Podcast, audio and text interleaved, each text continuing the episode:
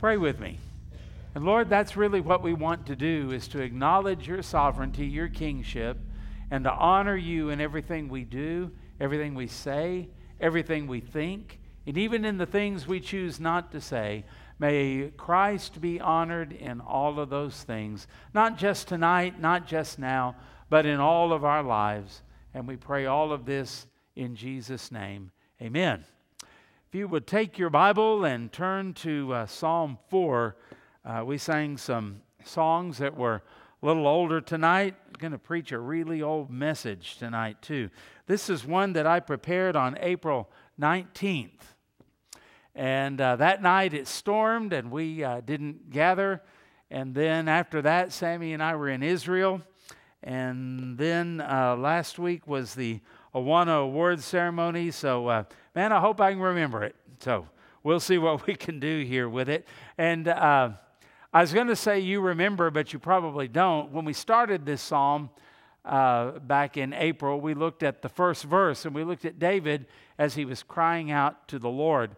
And then now, as we move into the second verse, he then starts talking to the culture. And uh, that just made me think of what Solomon, David's son, said in the book of Ecclesiastes that sometimes we forget. In chapter 3, verse 7, it says, There's a time to be silent and a time to speak. And uh, David felt like this was a time to speak. I'm kind of feeling like the times we live, it's time to speak. I think we've been quiet too often. I think we're afraid of offending people, hurting people's feelings, and we certainly don't want to do that. And we don't want to set out to do that. We would never intentionally do that. But at the same time, there uh, kind of needs to be a feeling, I think, in American culture for people who believe like we believe enough is enough. This is just getting ridiculous. When you think about uh, Target having women's swimming suits that are made for the male anatomy. Enough is enough when you think about that kind of stuff. When you uh, hear that once again we've had uh, in a college sporting event, we've had a biological male that wins the event, and uh, those uh, poor girls that uh, were competing and working and all of that, it's just ridiculous when you see those kind of things when you think about all of the perversion that goes on in our land, and we're just supposed to maybe sit back and take it. We're not supposed to really say anything or do anything. We're supposed to be meek and we're supposed to be mild. Now, again, we should never be unkind. We should never be rude. We should never be crude. We should not try to match the world, but we shouldn't be intimidated by any of those things either. This culture that we are living in is uh, messed up. I think that's the only way you can describe it. And I don't think very many people know the way out. People say, well, what do we do? Well, it's all bound up in elections. Well, elections don't always go the way you want them to go, and they don't always turn out the way you want them to turn out. And uh, sometimes when we look and we go, well, there's not that much difference. Could anything get really worse? I think maybe the reality is we look and we go, yeah, yeah, they can get really, really worse. Um, I think if you had asked me back when I was maybe 30 or 40, something like that, who the most radical president and the most radical administration would be, I don't think I would be thinking of an 80 year old man.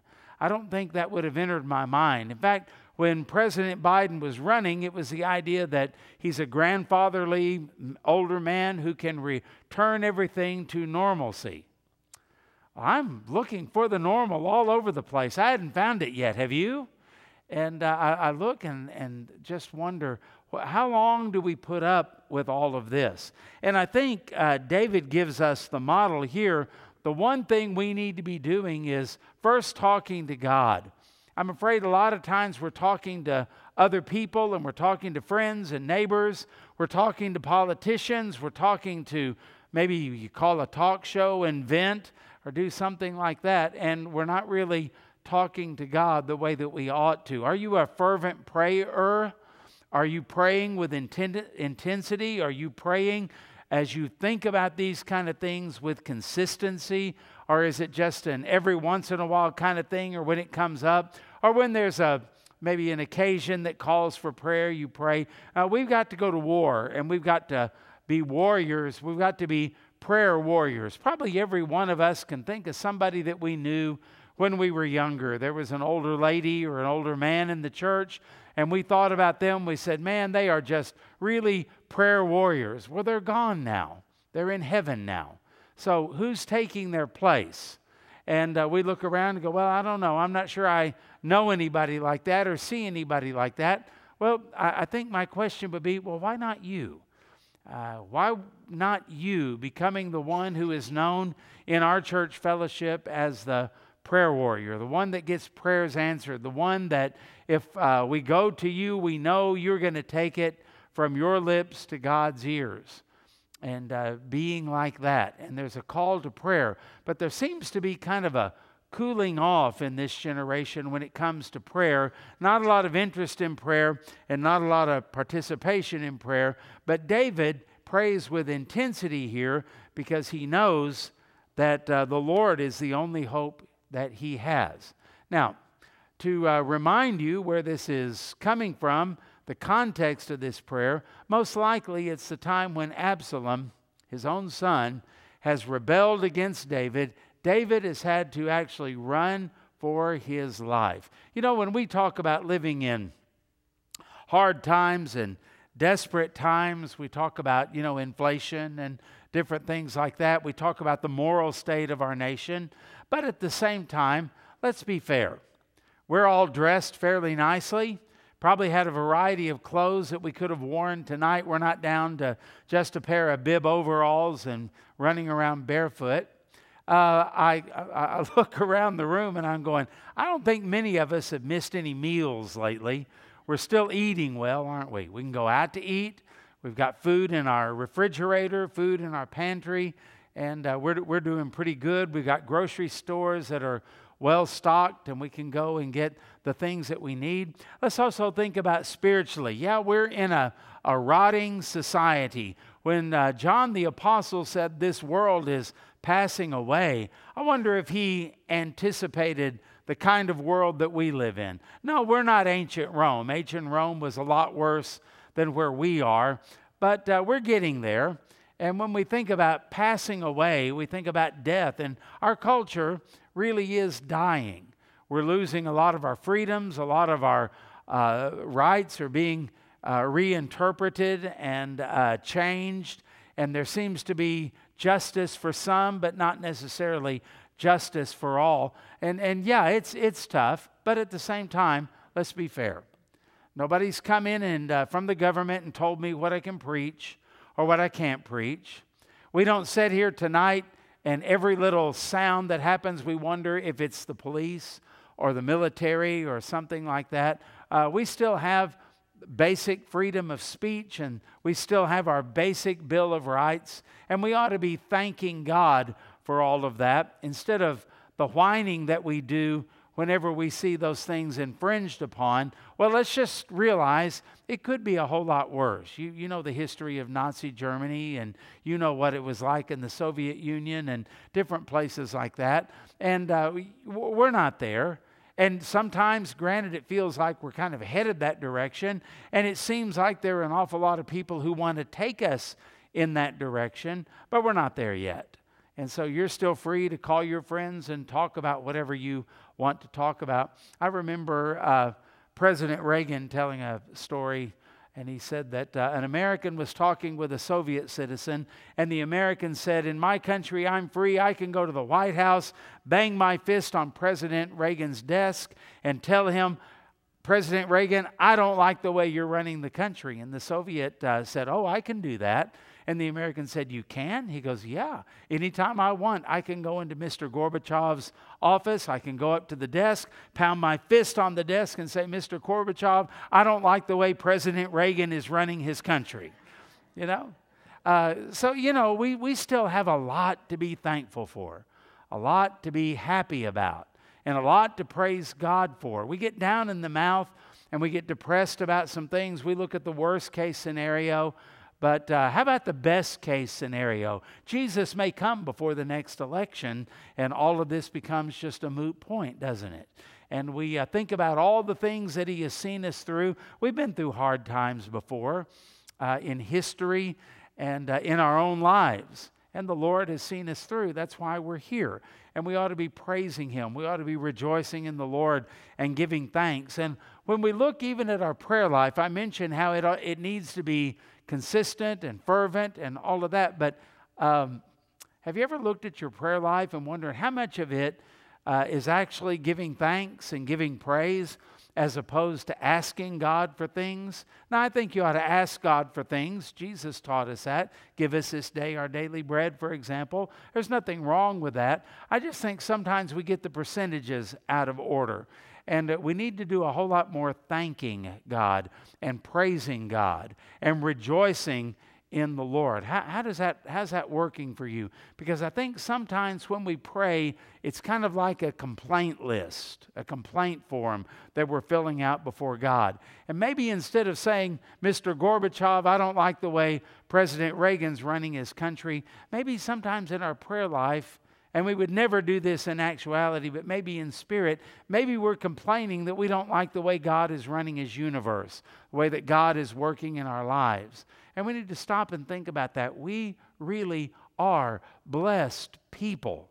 And we need to remember that we are blessed people. And we need to put a smile on our face and have joy in our heart and give thanks to the Lord. Now, are there problems? Boy, yeah, there really are problems. And uh, when we look at what people have to say about the solution to our problems, well, if it doesn't involve the Bible and it doesn't involve getting right with God and getting rid of sin, then uh, there, there's not just a whole lot of hope. So I pray regularly for a spiritual awakening in our nation. We need it. We're like the, uh, uh, there were some guys, they were in their car and uh, they uh, stopped and uh, they were going to look at some things. They were near a park, and so they pulled over on the side of the, the road, and then they hiked over to where the park was, and they enjoyed it. And then they came back, and oh, you know what they had done? They had locked the keys in the car. You ever done that?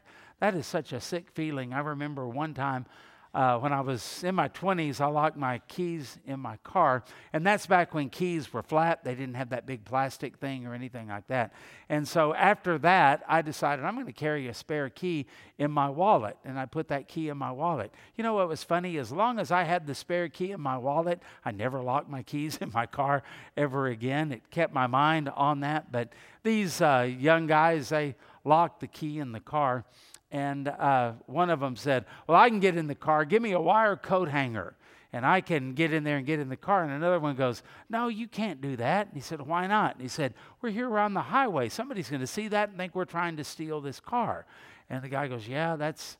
That's probably true. That may not be the best idea. Somebody else said, uh, maybe we could, uh, uh, this is before cell phones, maybe we could go uh, find a telephone booth or something like that and uh, call a locksmith and the other one goes, Boy, those guys, they take a long time and they're real expensive. And then the first guy said, Well, we got to do something. It's starting to rain and the top's down. Does that not kind of describe the way you hear politicians and others talk about our nation and what we need to do to fix everything? Uh, you ought to go to James, Senator James Lankford's uh, website I think it's jameslankford.com, something like that.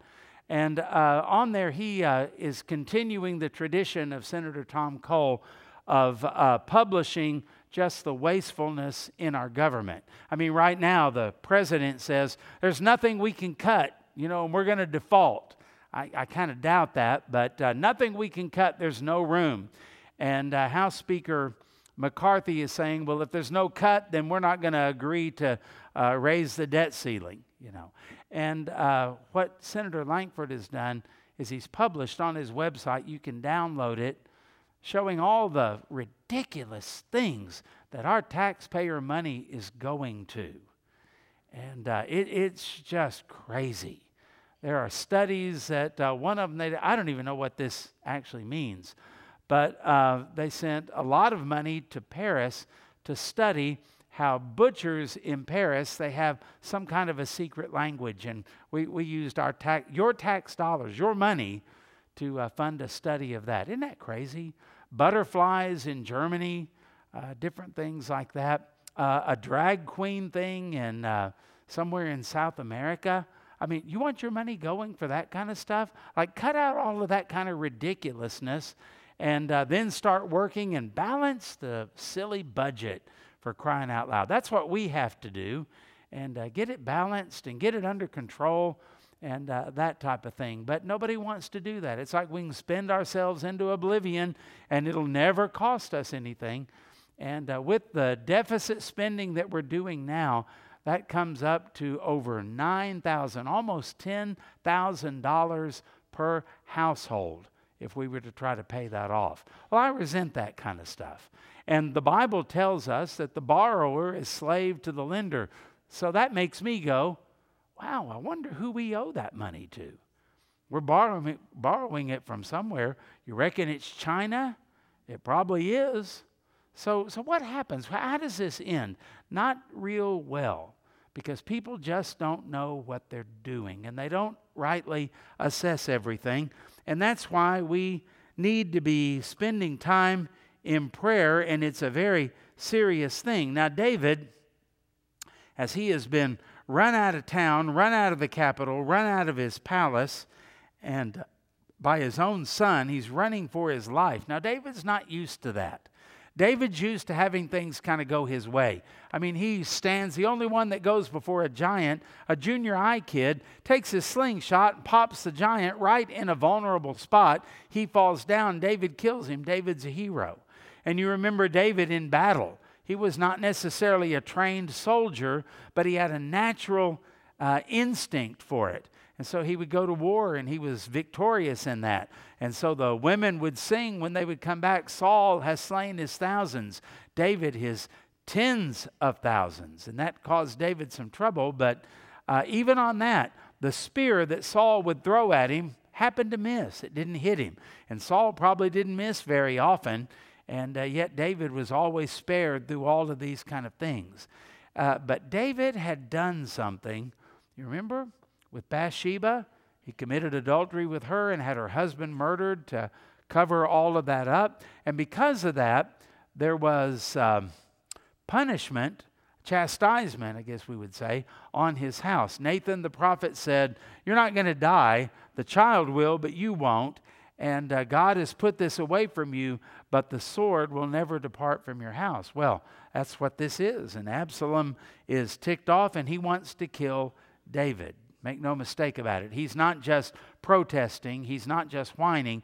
He is intending to take over all of David's kingdom and even more to humiliate David and to kill him. And so, uh, what is David going to do as he uh, thinks about this thing? Well, in verse 1, he speaks to God and he says, Answer me when I call, O God of my righteousness. You have given me relief when I was in distress. Be gracious. Now, the fact that he says be gracious is a clue. Grace is always undeserved.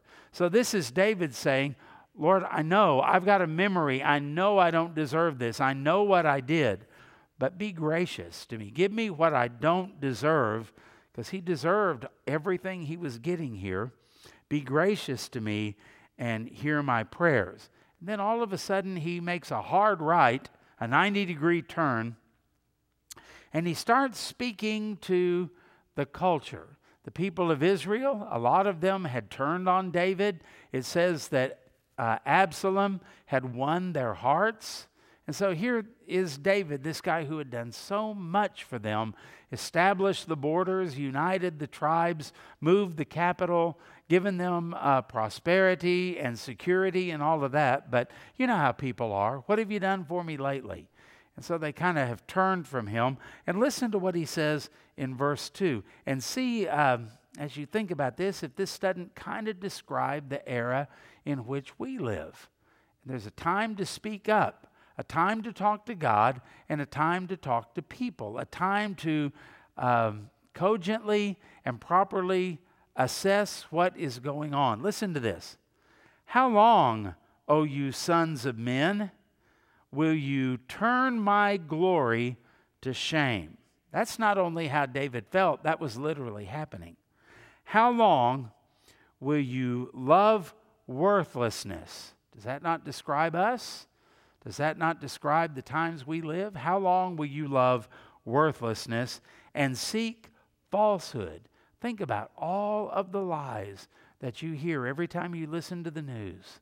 Think about all the lies that you hear every time you listen to a political speech or something like that. The way everything spins and the way uh, sometimes they will just out and out lie. It's like, I wasn't born yesterday. I know what happened in what you're making reference to, and it wasn't that way. And I can Google it and uh, find out that I was right. And yet they don't care, and they don't have any shame over it. Falsehood everywhere. What about the falsehood that says, oh, yeah, men can have babies? That doesn't even make sense. The fact that in elementary schools in some parts of the country they're putting feminine products in the boys' bathroom, that doesn't even make sense. What about the falsehood that says you and I are nothing but, uh, what is the term I heard the other day? Oh, yeah, we're just meat puppets. We don't matter, and our lives don't matter. We're the products of random chance. In fact, we're just one big, giant, colossal mistake is why we are here. And uh, someone said that humans are destroying nature, and I thought, as far as uh, you teach in evolution, we are nature, aren't we? Survival of the fittest and adaptability and all that kind of stuff. It just doesn't make any sense. And there seems to be at the root of everything, there's a lie. And what is that lie? The suspicion that God is not really good and we need a new God. We need a new morality. We need a new code of ethics. We need a new religion. We need a change. And so, uh, how long will you love worthlessness and seek falsehood? And then David puts a Selah after that. And that's kind of what I did when I talked a little bit. We thought a little bit about it. And you could go a whole lot further than that. You could go a whole lot deeper than that. You could think of a hundred thousand more things in that. So we go to verse 3, and it says, But know that the Lord has set apart for himself him who is godly. I think he's making reference to himself. He's the one who was anointed when he was a boy by Samuel as the king. He's the one that was set up to be the king to uh, take over for the first king, Saul. And uh, I think even though he had made huge mistakes, Nathan had told him that the Lord had set his sin away from him. David knew he was forgiven, and because of that, he was godly. He goes on to say, The Lord will hear when I call to him. And boy, did David ever need divine intervention. There was little or nothing that David could do for himself at this moment. His kingdom was gone, his palace had been overrun. His own son is openly sleeping with David's concubines as a mockery to David, as a shame to David to say, I am the dominant one now. David, my father, is the loser who is running for his life. David's glory as the king had been turned to shame. He doesn't look like a ruler at this point. His clothes are tattered and stained. He's dirty. He's sweaty. Maybe he's lost some weight. He's running for his life. He has guards out reporting to him and spies reporting to him. And he does not look like the person in power or in control. He doesn't look like anyone you would set on the throne. He looks like someone who is more of a revolutionary. He looks like somebody who is trying to overthrow the government. He looks like the person who is the criminal on the run. Well, he's kind of been in that situation before, but this is what's happening. And David is saying rightly, this is worthless and it is falsehood because Absalom was doomed for failure. He's going to reap what he sows. And we need to remember this about people and leaders and politicians. God is not mocked. Whatever a man reaps, that shall he also sow. And uh, David also is living out the fact that people are lying about him, they are telling things that are not true about him, and the people's hearts have turned away from him toward Absalom. And so David's stuck. David is trapped. David cannot get out of this whole situation. You ever been in a situation, maybe not exactly like that, but similar? There seemed to be no way out. Do you love the song, God Will Make a Way When There Seems to Be No Way? He works in ways we cannot see. He will make a way for me. He will be my guide, hold me closely to his side.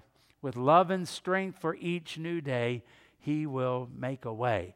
We think about things like that, and then we think about Bible verses that tell us his mercies are new every morning. His compassions never fail out of the book of Lamentations.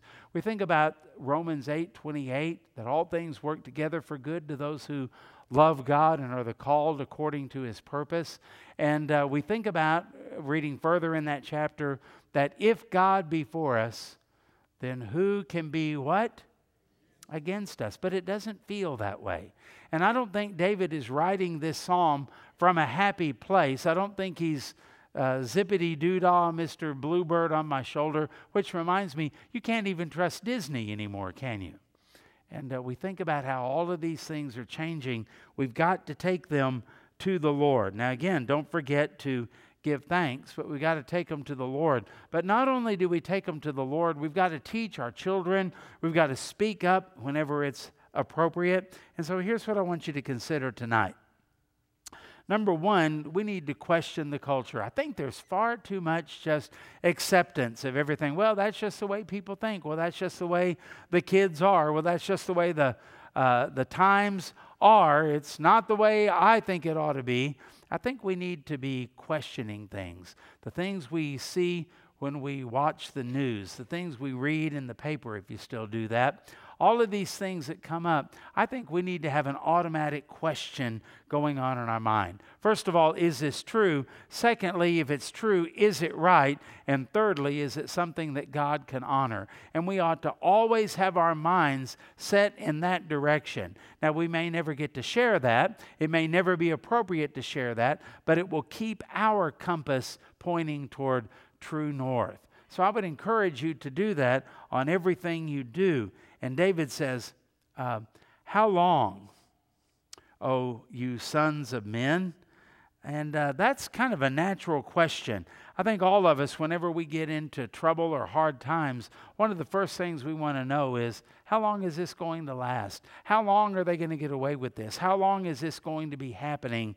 And uh, that's the first thing that David asked a question, a, a natural question, how long? And I think, um, kind of in the middle of that, if you kind of dig under the surface, it, there, there's also the question of why.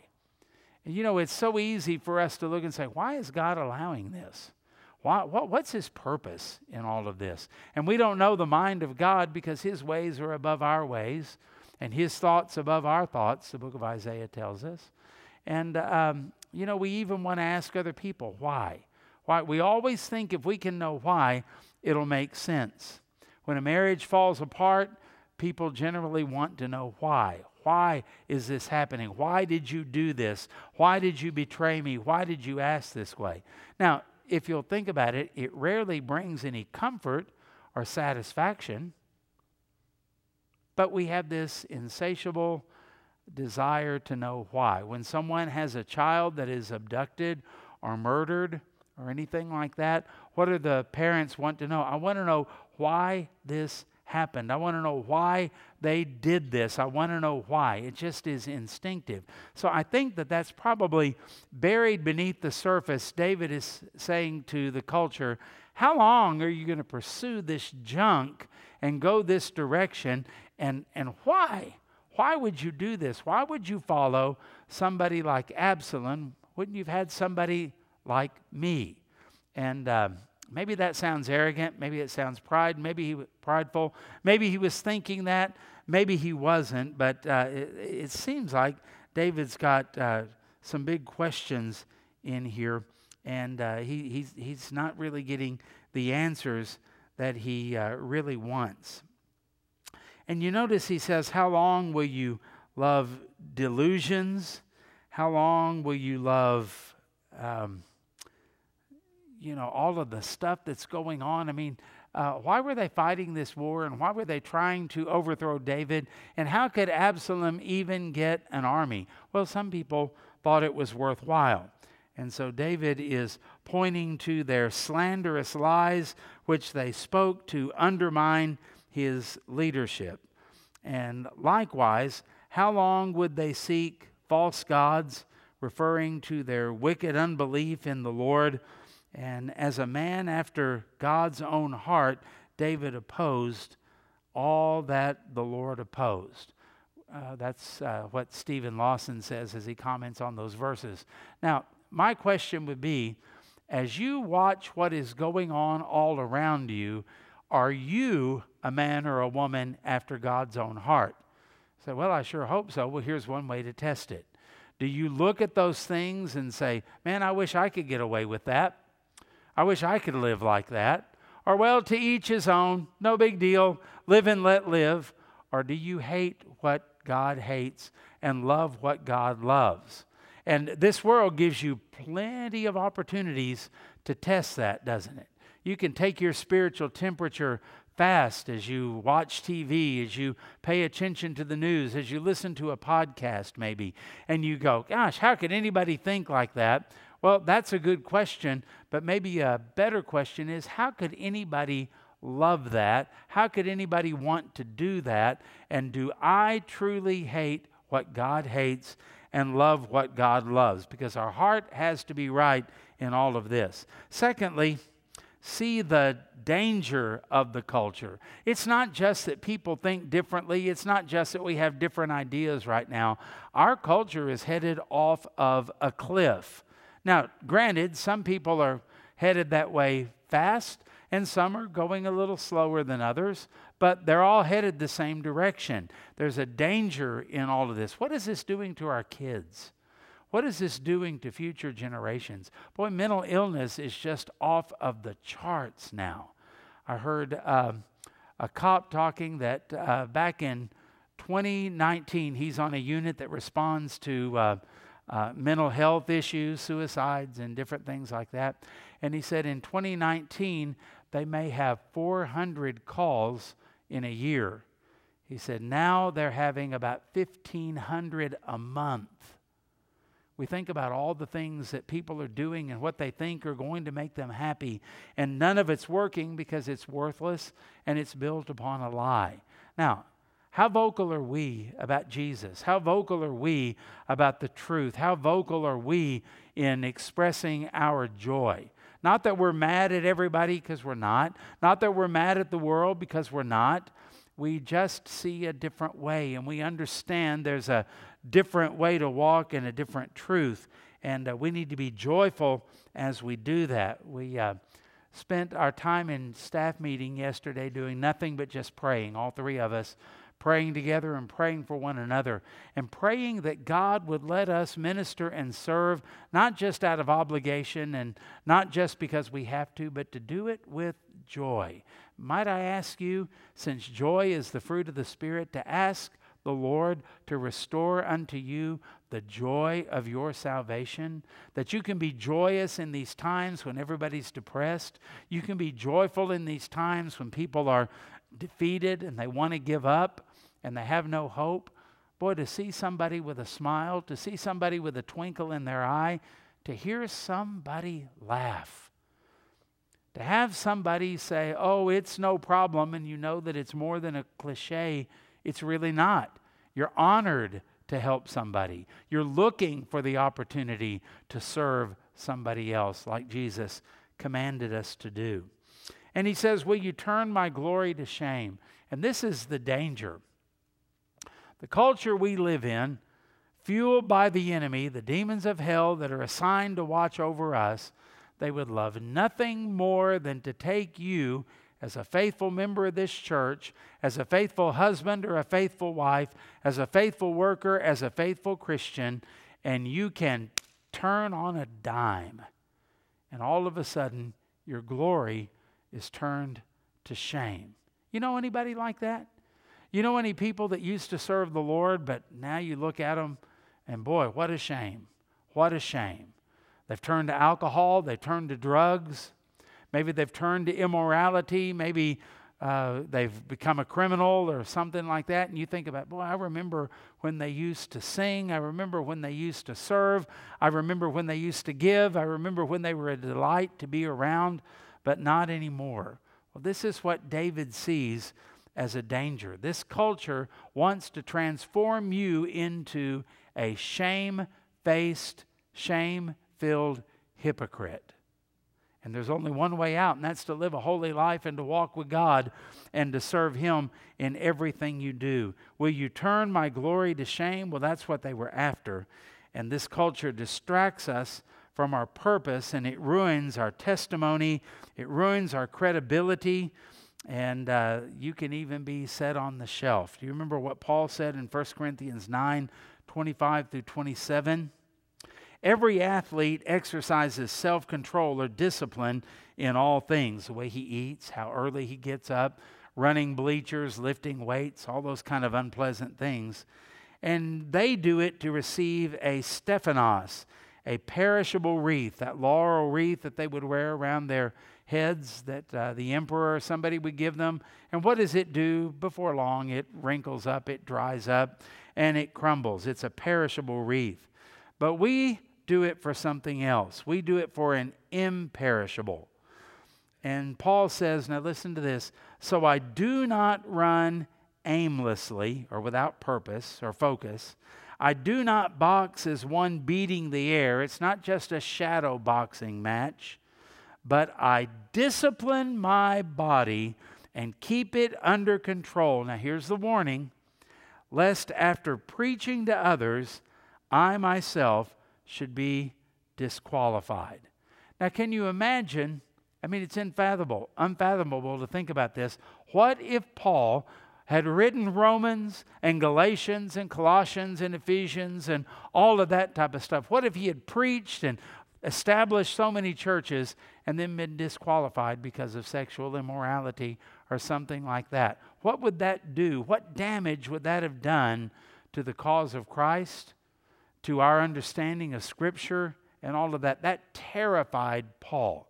Paul did not want to be the person that somebody would look at and say, Well, yeah, you're good at telling us what to do, but you're not very good at doing it, hypocrite. Terrified him. And that's the same thing that happens to us. And maybe today, sin has so permeated Christianity that we're not the salt that we once were. Jesus said, The salt that loses its saltiness is good for nothing but to be trampled on by men. And maybe the churches and Christians today, we just don't have any saltiness in what we say because we don't look that much different than everybody else. Now Romans 11:29 Paul said, "For the gifts and the calling of God are irrevocable," or the British would say irrevocable. In other words, I'm called to preach and I get involved in a sin that takes me out of the pulpit. You want to know the hellishness of that? The desire to preach and the calling to preach is irrevocable, Paul says. Still there. You know what's missing? The opportunity. The opportunity to preach. Now, can you imagine from Paul talking to us and saying, that God can take you and disqualify you, set you aside, set you on the shelf. The desire and the calling will be there, but the opportunity will not be there because of sin. Now, I know life changes and times change, our abilities change, and our opportunities change. I don't expect somebody who is older in a nursing home to be weeping because they have no opportunities. That's a different situation. But they still can find some. God will still give you opportunities. But what if your sin has brought you to the place to where God goes, "Nope, not going to use you because you call you do more harm and raise more questions than you actually do good." And I'm afraid we live in that kind of society that our life is just an empty worthless investment in time. And then, uh, number three, we need to evaluate the culture. How long will you love, look at the word, worthlessness.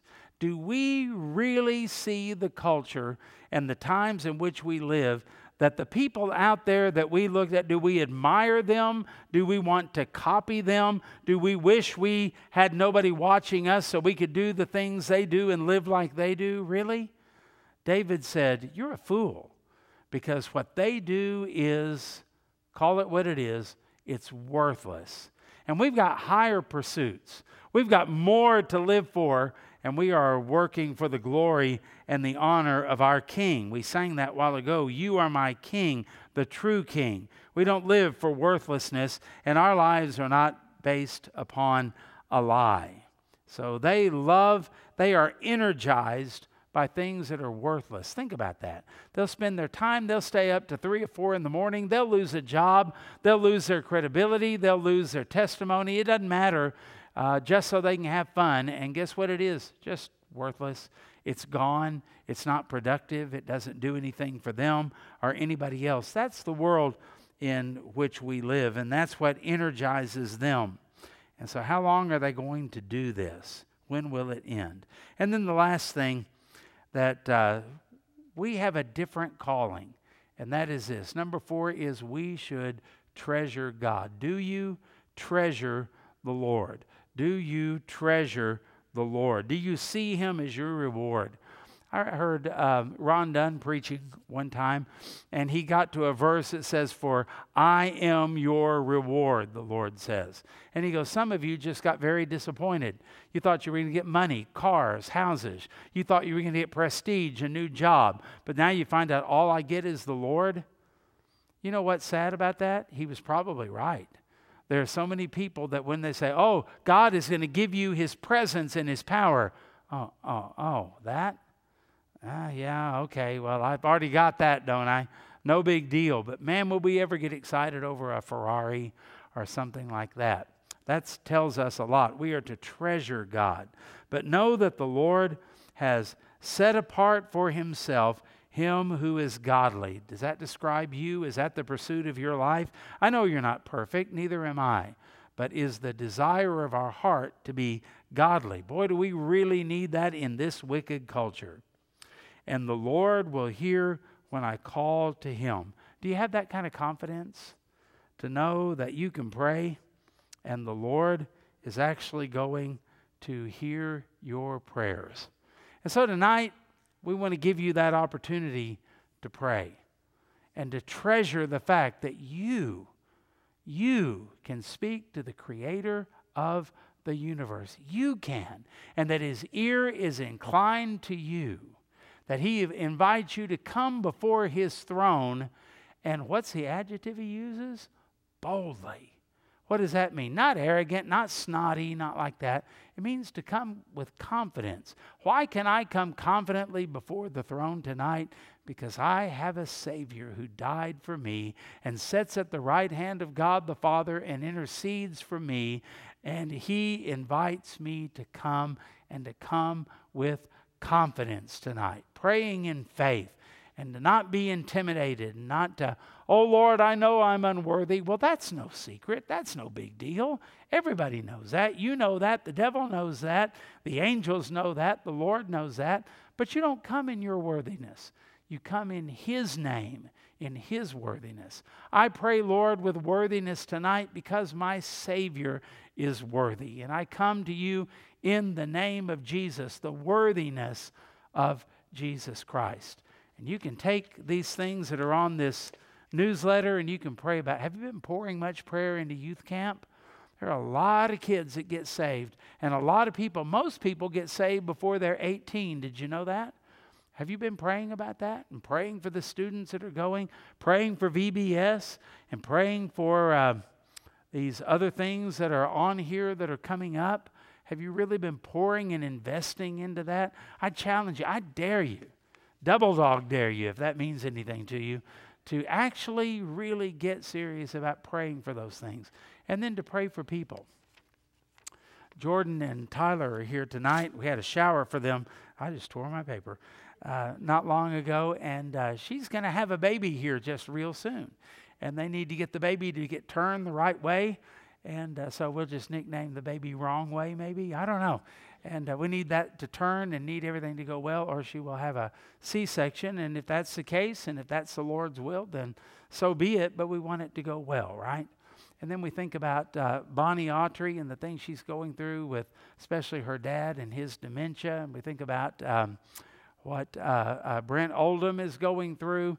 And uh, we think about uh, Mary Jane Young and her hip replacement. So you can sign uh, these things down here and write a note to them and encourage them. They love getting those things. We've had several good comments on all of that. And maybe also you might want to make a note about somebody. I need to call them, I need to text them, I need to go by and see them, I need to take them to lunch or something like that.